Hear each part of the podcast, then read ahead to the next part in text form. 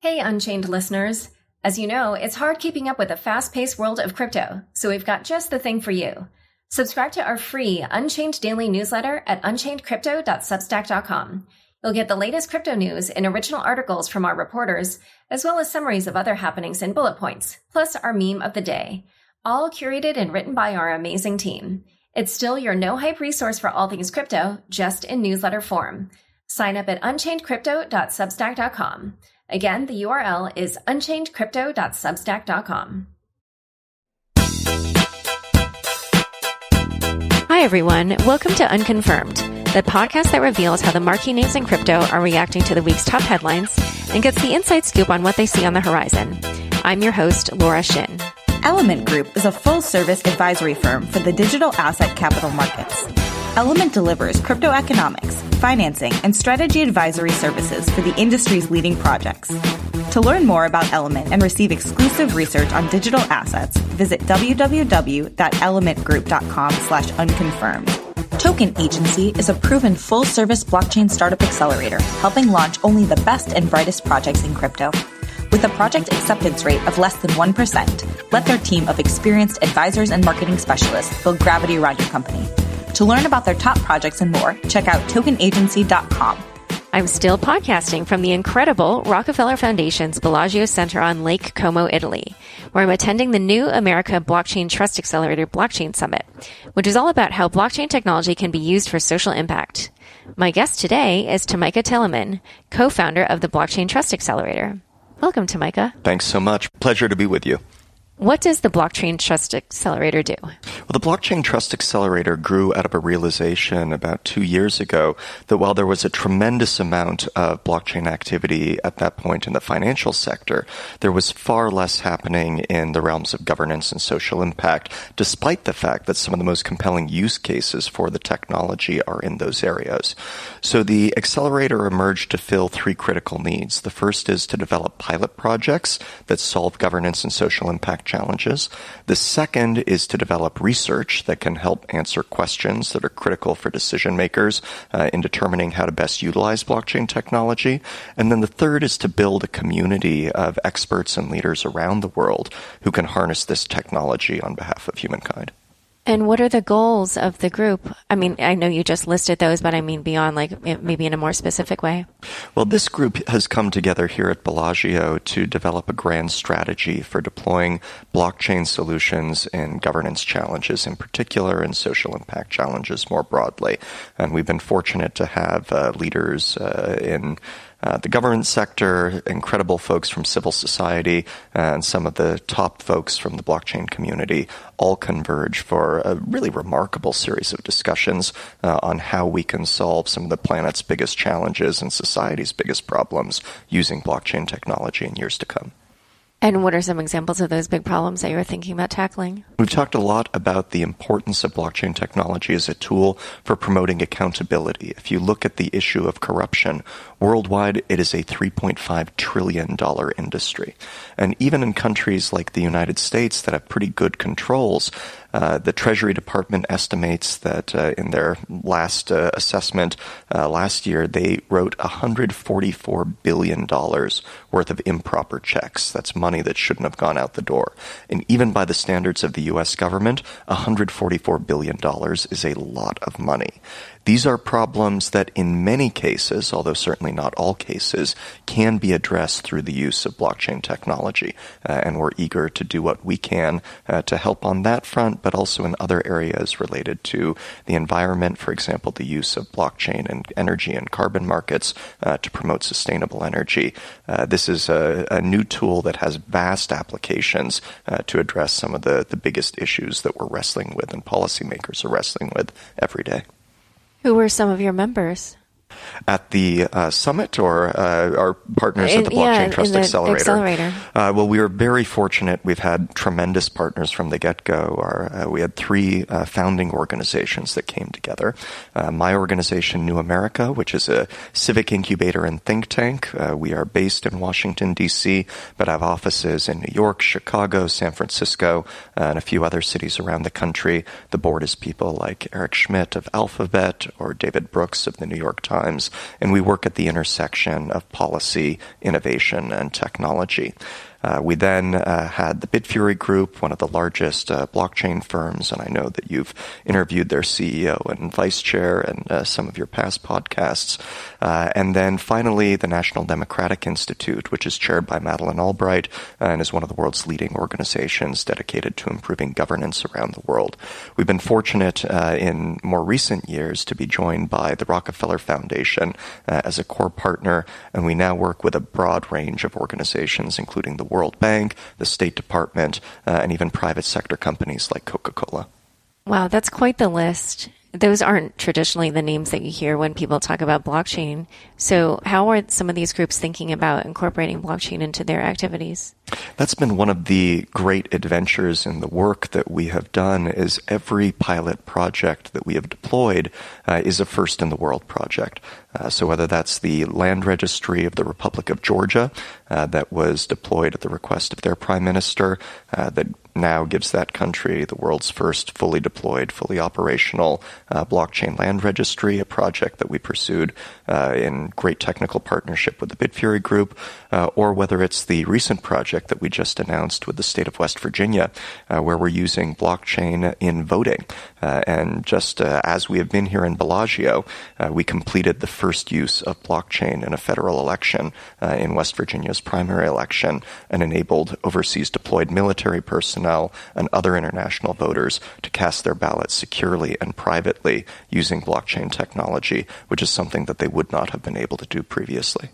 Wow. So, talk a, a little bit more about the problems that you think blockchain could solve there. Is it an issue of voter fraud or or you know difficulty counting the ballots or what what do you aim to solve? In this specific case, uh, the challenge was that for a forward deployed soldier on a hillside in Afghanistan uh, or a sailor on a submarine in the middle of the Pacific Ocean, there was no mechanism to enable them to securely transmit a private ballot, a confidential ballot, uh, back to the county clerk uh, and have that ballot recorded.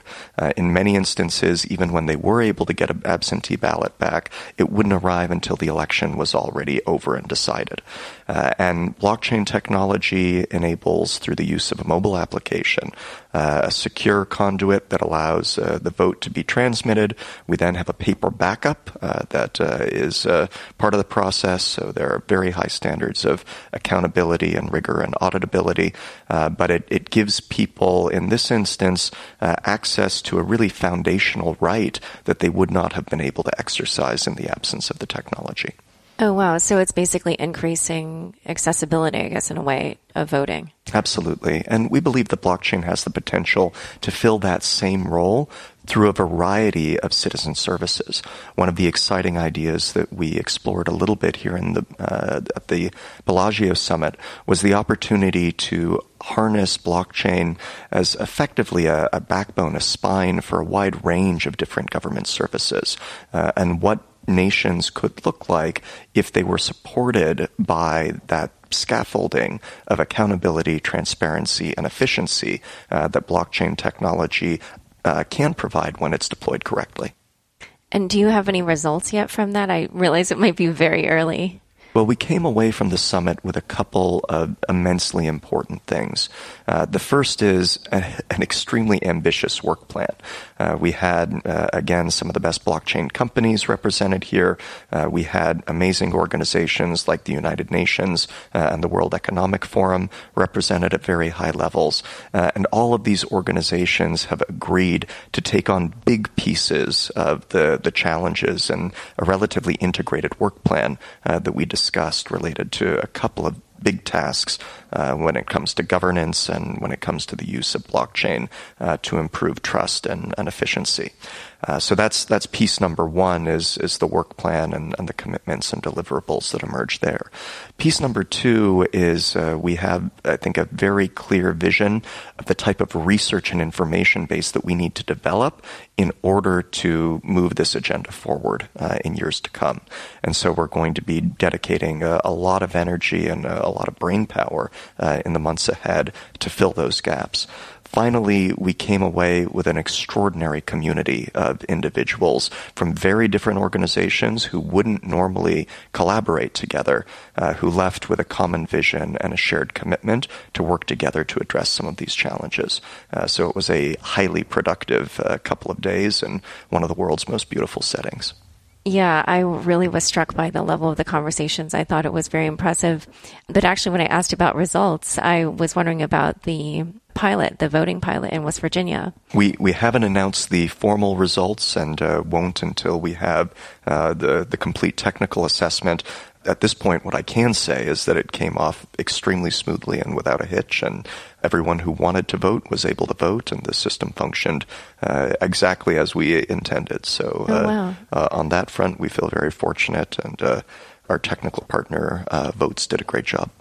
Oh, great. And do you know what blockchain they were using, or, or I, I guess maybe it was private? Uh, it is a, a, system that they have developed, and I'll refer you to them with the technical questions. Uh, okay. we, we know a lot about their system, but I'll, I'll leave it to them to speak to it. Okay. All right. And do you know how many people used that system in this pilot? That is uh, information that the West Virginia uh, authorities have. Uh, as we've been sitting here in meetings all day, I haven't had a chance to do a call with them, uh, but we, we look forward to catching up with them as soon as we get home. Great. Well, we'll learn more about the work that you're doing in a moment after a word from our fabulous sponsors. Token Agency is a proven full service blockchain startup accelerator, helping launch only the best and brightest projects in crypto. With a project acceptance rate of less than 1%, let their team of experienced advisors and marketing specialists build gravity around your company. Today's highlighted project is the Tech Coast Angels and Wharton Alumni Angels backed View, spelled VU for Virtual Universe. View is an epic, story driven, open world adventure powered by virtual reality, artificial intelligence, and blockchain. Founded by proven gaming developers with multiple exits, the View token empowers players to participate and build value inside the virtual universe in fun and creative ways. To schedule a demo with the founders inside the virtual universe alpha, resembling Westworld, go to viewtoken.io, that's vutoken.io, and check out tokenagency.com to learn more. Element Group is a full service advisory firm for the digital asset capital markets. Element delivers crypto economics, financing, and strategy advisory services for the industry's leading projects. Element's goal is to focus on clients in an integrative manner by offering all services a crypto enabled company requires throughout its lifecycle, such as corporate finance, asset management, OTC trading, treasury solutions, and technology services. To learn more about Element and receive exclusive research on digital assets, visit www.elementgroup.com slash unconfirmed. So let's go back to the summit. I want to talk a little bit more about it. Why did you decide to organize it? Well, we were very fortunate in the course of our partnership with the Rockefeller Foundation. Uh, both we and they have come to the realization that we are at the dawn of a very important opportunity.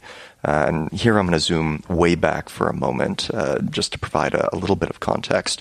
One of my favorite historians is a guy named Yuval Harari, and uh, he asks a simple but profound question, which is, why do human beings run the world? Uh, why isn't it uh, dolphins? Why isn't it uh, jellyfish or orangutans? It could be any number of creatures, and yet we're the ones in charge. And the answer he comes up with is also pretty straightforward. We're the only species that combines two attributes we can cooperate flexibly and we can cooperate at scale. And while there are other types of creatures that can do one of those things, nobody else can do both. Uh, so this begs the question why can we cooperate flexibly at scale? And the answer is we come to a common understanding, a common agreement uh, based on a set of facts.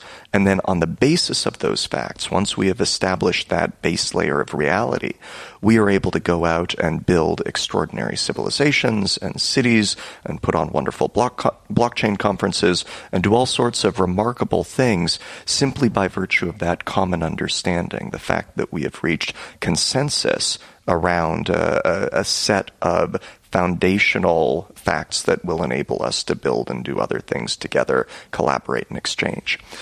What we've recognized is that historically, the way that we have maintained those facts is by relying on institutions, either governments or financial institutions, uh, to curate the information that makes up that base layer of reality. The challenge we are looking at right now is that those institutions are in crisis. And all of the data, whether it's from the Edelman Trust Barometer or the Gallup numbers, which go back to 1973, indicate that we are looking at historic lows uh, of confidence in, in the institutions that have filled this essential role within society for a very long time. What that means is that we need to identify new mechanisms for codifying trust, and whether it's done in the context of these institutions or independent of these institutions, we need to find a different, more powerful mechanism to help citizens and individuals come to agreement on key facts so that we can go out and do great things as a species, so that we can collaborate. Blockchain has the potential to be that mechanism, but the process of adopting the technology and realizing the potential of blockchain uh, is uh, not a foregone conclusion. We don't know how this movie ends. And so it's critical to bring together individuals and organizations that care about getting this right and put in place a foundational framework of decisions and of projects uh, and of research that can help us arrive at a good destination. And if we do that, we will be successful in writing an extraordinary new story uh, or extraordinary new chapter in the story of human progress. Uh, and that's what we're hoping to accomplish. One of the things that we discussed over the last few days is about how at the beginning of the internet, people were quite optimistic about the potential for this technology to improve the world. And here we are 20 some years later talking about all these data breaches or about our privacy not being kept private. And so I wonder, you know, when you look at kind of the potential pitfalls or um, potential dystopic outcomes that could happen. What do you see and what do you think we need to be careful of? Well, as part of this process that is going to unfold, we are going to see a merger of computer code and legal code in a way that we've never had uh, a merger of computer code and legal code before. Uh, the problem with our current systems is that we've got a lot of humans in the loop. But the best part about our current systems is that we've got a lot of humans in the loop. Similarly, the problem with our future systems uh, is that we will have increasingly only code and, and blockchains in the loop. Similarly, the best part of our future systems is that we will only have blockchains in the loop. And so we need mechanisms for dispute resolution uh, to solve problems when things go wrong, because things will go wrong. Uh, we need to develop systems that will take human nature into account uh, in the way that pure code may not. Uh, and so part of the, the challenge and the opportunity is at the basic level, at the foundational design level, uh, ensuring that we think through best case scenarios and worst case scenarios and, and what might go wrong uh, if we are not mindful of the frailties of human nature uh, and the disparities that exist within society right now uh, as we begin the process of deploying these new tools. So, speaking of disparities and also of humans and the law, I know you're working on this pilot with Coca Cola and the State Department around labor rights. Can you describe what you're doing there? Absolutely. I'll, I'll say just a few words on this. Uh, and there was a, a, great deal of interest around the time of the announcement, and would encourage your listeners to, to look at the coverage at that time uh, for additional details. Uh, but the project is designed to address a challenge called contract switching. Uh, the issue is that uh, in some instances, uh, if a company is recruiting workers from another country, they'll have independent agents who engage in that recruitment, and they may offer workers a very rosy set of terms. Uh, and then when they arrive in a, a nation to do the work, uh, the employer on the ground will, some in some instances, give them a very different set of terms. and the beauty of blockchain technology is it provides a level of accountability that enables uh, a company that cares about workers' rights, like Coca Cola, to register a contract at the time of origination and guarantee that when a worker lands in a country uh, and uh, goes to a factory, uh, that they're getting the treatment that they were promised uh, at the time they signed up for a deal. Uh, and blockchain, in this case, functions as almost a digital notary to authenticate the, the contract and ensure that the provisions are being honored.